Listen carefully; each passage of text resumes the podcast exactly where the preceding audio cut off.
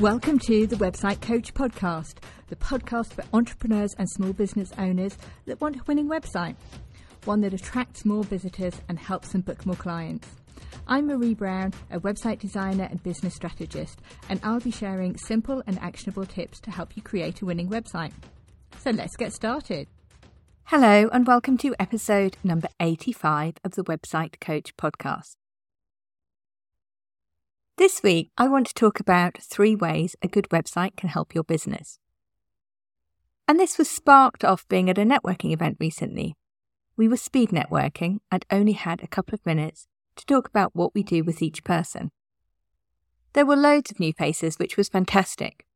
But what really struck me was how many people that I hadn't met before assumed a website was all about SEO. That's search engine optimization, or getting found via Google and other search engines if you didn't know. But that's really underestimating what a good website can do for you and your business. If you're a long time listener to the show, you may have heard me talk about the ways a website can benefit you before.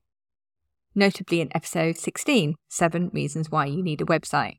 Yes, I know I'm only going to talk about three this time. there are far more, but the, this week what I want to do is talk about the very direct ways a good website can help you and your business. Because it's not just about SEO.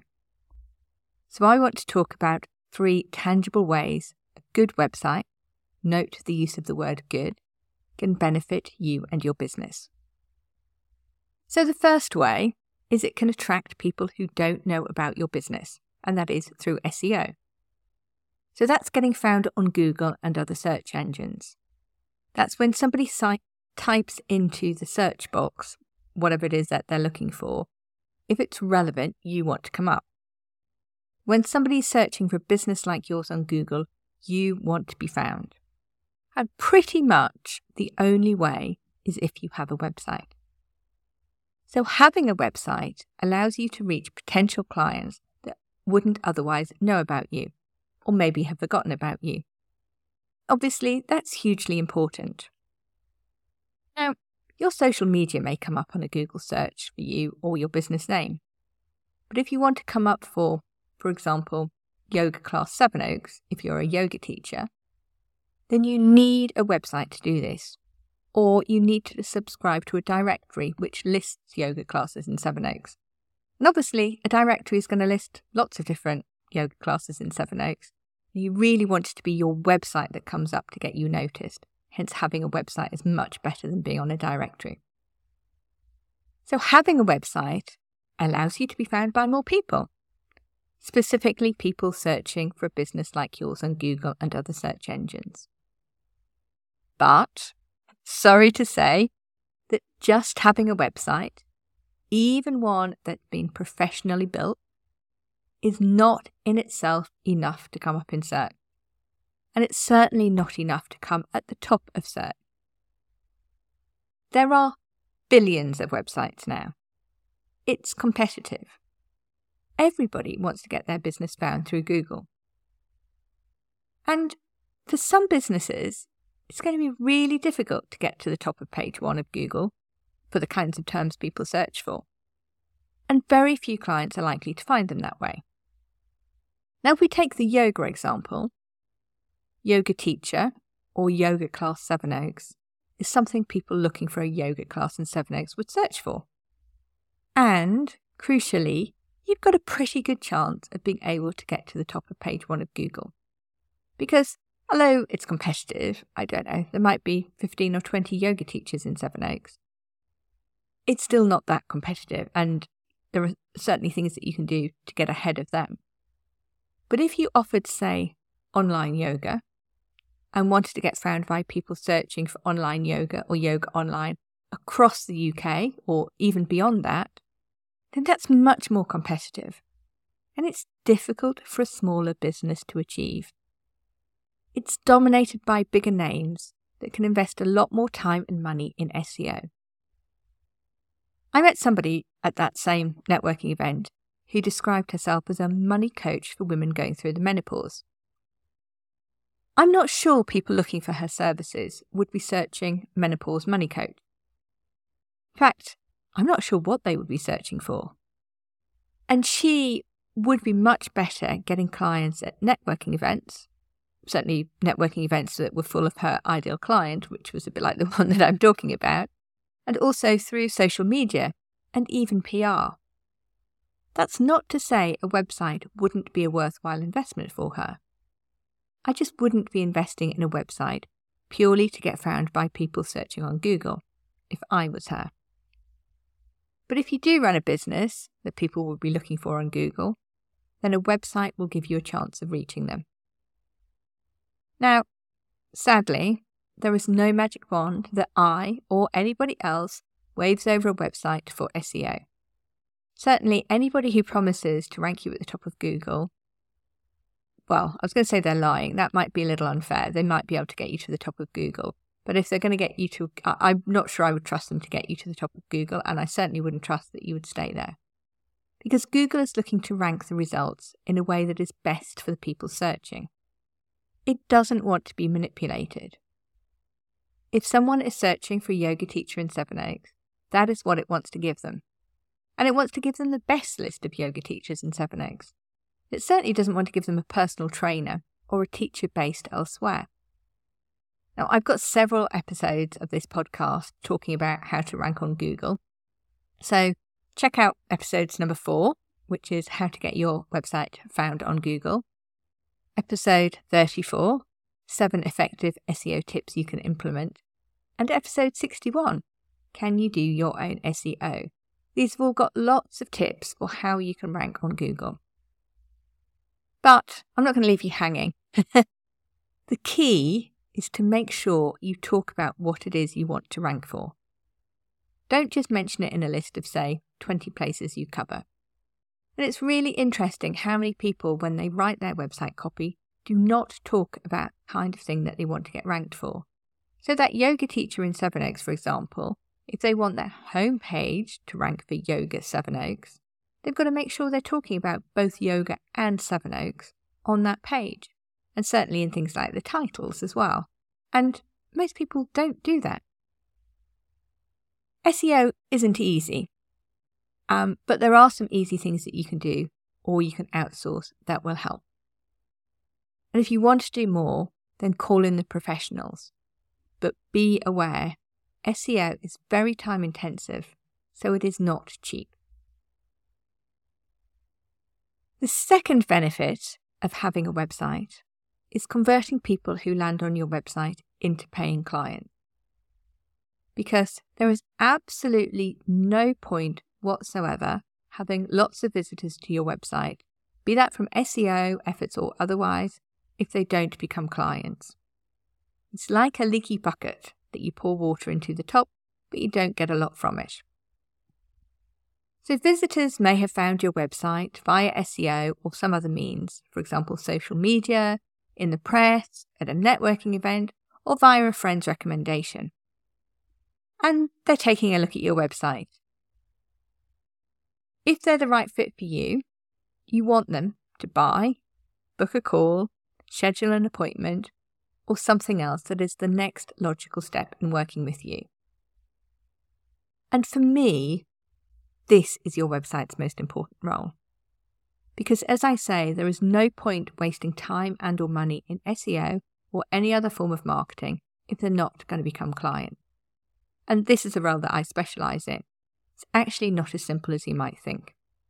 But it's one that if you get a, you know, for example, a 10% increase in the number of people converting, then you can then invest money in getting more people to your website. So people who might buy from you or become clients don't just land on your website and do exactly that. Conversion rates are actually pretty low. It's normally about 4%. And some of that is people who are never going to become clients. Um, but some of that is people who are your ideal client, but they choose not to click on whatever button to take that next logical step. So people who land on your website, they're interested, but you need to nudge them over the line. And there are lots of reasons that they might not become clients. So, for example, they might think that you don't work with people like them, or you can't help people like them. So I've used this example before, but it's, I think, a very relevant one and, and very easy to relate to. If I was looking for a personal trainer and I went on somebody's website and it was full of people in their 20s um, who looked very fit, or they had testimonials from people who were had been at the Olympics as a, an athlete, for example, um, I would think that's not for me. Okay, that's, you know, I'm in my 50s. Um, I'm a woman who's probably carrying, well, who is carrying more weight than I really should be, and I'm not particularly fit. So I wouldn't choose somebody like that. I would think that that personal trainer was not for me. I wouldn't be impressed by all those very fit people that they were training. Well, I might be impressed, but it, it wouldn't nudge me over the line. And similarly, if their website was full of images and content about helping elderly people with mobility issues, then I would also think that's not me. That doesn't help somebody like me. And obviously, if they tried to cover the whole lot, I might still not be convinced because I'd think, well, you can't work with people who are Olympians, very elderly people, and me, and do a great job for all of them. So people need to see that you work with people like them and be convinced that you help people like them. Another reason they might not become a client is they might get distracted. Well, don't spend a long time on website. And often, when they're on a website, I don't know whether you've ever done this, they'll suddenly remember something else they need to do. Or a notification will pop up on their phone and suddenly you've lost them in a sea of social media. People do not spend very long, so you've got to capture their attention quickly.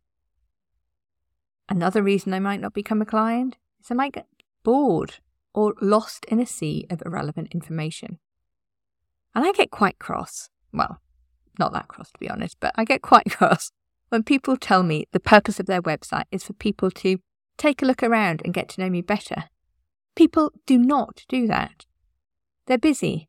They want to know if you can help them, how, other people you've helped just like them, and what they need to do next. Another reason they might not become clients is they don't see the value in what you offer. And this is a big one. It's not a case of necessarily price, but it's more a case of them just not seeing the value in your offer. Another reason is they might not get the information they need to know to take that next step. Don't assume people will contact you for information that's missing. Because if other people are clearer, then they're going to choose from them. So, for example, if they're hunting for, say, wedding cakes and they need a wedding cake that's vegan, and they look at 10 different websites, and three of them mention that they cater for vegans and the others don't mention it at all, then they're going to shortlist those three. They're the ones they're going to be interested in. And it's only if they think they can't help them that they might contact some of those other seven to ask them whether they cater for vegans, because they might well do, but they haven't made it clear on their website. And the other reason I'm going to talk about just now is that they might not know what the next step is or how to take it. I know I have personally given up on a fair few websites when I see the only option is to call them to make a booking. And when I'm on a website at 10 o'clock, I'm not going to be calling anybody to make a booking unless it's a restaurant or a hotel because I assume they have got better things to do at that time of day or night. So, if you set your website up right, then your website can become your best marketing tool. Obviously, it works 24 7 and it can convince website visitors who are interested in working with you that you really are the right person for them. And a good website can do that. One that's not properly thought through will not, or at least not to the same extent. So, the third and final major benefit of having a website is saving time. And there are three ways that a website does that. Firstly, it filters visitors for you so you don't need to spend your own time, which is precious, with people who are never going to be clients. A good website should put people off who are not the right fit for you. Yes, you heard that correctly. A good w- website will put some people off. Now, you're not going to get this right initially, or probably not going to get this right initially. But if you find you're getting calls or emails from people who are clearly not the right fit for you, then go back and work harder at making it clear who you do work for. One of my clients makes luxury wedding cakes. They are stunning and they taste amazing. I have been privileged to be able to taste some of her cakes. A lot of work goes into them. She would be wasting her time talking to wedding couples who are looking to spend, say, £100 on a cake, because she is never going to persuade them to spend the multiple of a £100 that she charges. Or even if she did, she would probably feel quite uncomfortable. It's not just price, though, it can be the area you cover. So I'm working with another client at the moment, and their current website has a map showing the area they cover, which is the whole of the southeast. They're based in Kent. So they're going up to Buckinghamshire, Berkshire, etc. And the reality is, almost all of their clients come from a relatively small geographic area, not even the whole of Kent. They don't want to be trekking across London or going a hundred miles for a small job, which means they don't want to go out and quote for those. So, one of the things we're doing when we're redoing their website is narrowing that area down. It can also be the type of work. Though I used to get asked if I could tweak websites other people had built, or finish off ones someone had built themselves and got into difficulties with. You know the kind of thing. It won't take long, I've built most of it, just got stuck with a couple of bits. Oh, I still get those occasionally, but I get them far less because my website is clear, I think, that what I do is design and build websites. I'm not a website fix service. The second way is it gives people who are the right fit enough information so when they do contact you, you would expect them to be 90% of the way to have made a decision to work with you. I know I have a very high conversion rate when people have a discovery call with me, it's not 100%, but it is very high. And it's not because I strong arm them on the call. I certainly do not do that. In fact, I'm more likely to put people off or tell them the reasons they shouldn't work with me, but because they know the important information beforehand. For example, the investment that they need to make, the cost of a website, because that's clearly set out on my website. And very often, they've already made up their mind to work with me. The call is really just confirmation. And the third reason is related to that. A good website gives people information so they don't need to contact you to ask. So you don't need to repeat yourself over and over, obviously saving time. And by this, I mean information like opening hours if you've got a physical premise, a map if that's relevant, prices, process, etc. Anything you regularly get asked should be included on your website. This can help persuade someone that you can help them too, because they know, for example, you cater to vegans. If you were silent on this, as I mentioned earlier, they might assume that you don't, or at the very least, choose from those who do make it clear. So, that is three ways a good website can help you and your business. Yes, it can help you find clients that you that wouldn't otherwise find you through SEO. But more importantly, a good website can help persuade the right people who visit your website that you really are the right person to help them. It doesn't matter whether they find you through SEO, social media, or via a friend recommendation. A website is the best marketing tool you have to persuade someone who knows you do something that you might be able to help them into becoming clients or at least taking that next logical step. And finally, a good website can save you time, save you answering the same questions over and over, and save you the time of talking to people who are never going to be clients. And if your website isn't doing these, then get in touch. As I mentioned, I design and build websites. I don't fix websites built by others. And as I'm recording this, we currently have some spaces to start work at the end of May and beginning of June and then we have no more spaces until September. So that's it for this week. Hope you enjoyed this week's episode. I've got another guest interview next week, so that's a really good one for you to look forward to. Have a great week, and I will see you next week. Thank you so much for listening all the way to the end. If you enjoyed this episode, make sure to follow or subscribe so that you don't miss future episodes. And I'd really appreciate it if you could leave a five star review. That makes a massive difference as to whether Apple shows my podcasts more widely. And head over to my website, beyondthekitchentable.co.uk, where you can find all the ways you can work with me, whether you're just starting out, looking to grow your business, or scaling it. And see you next week.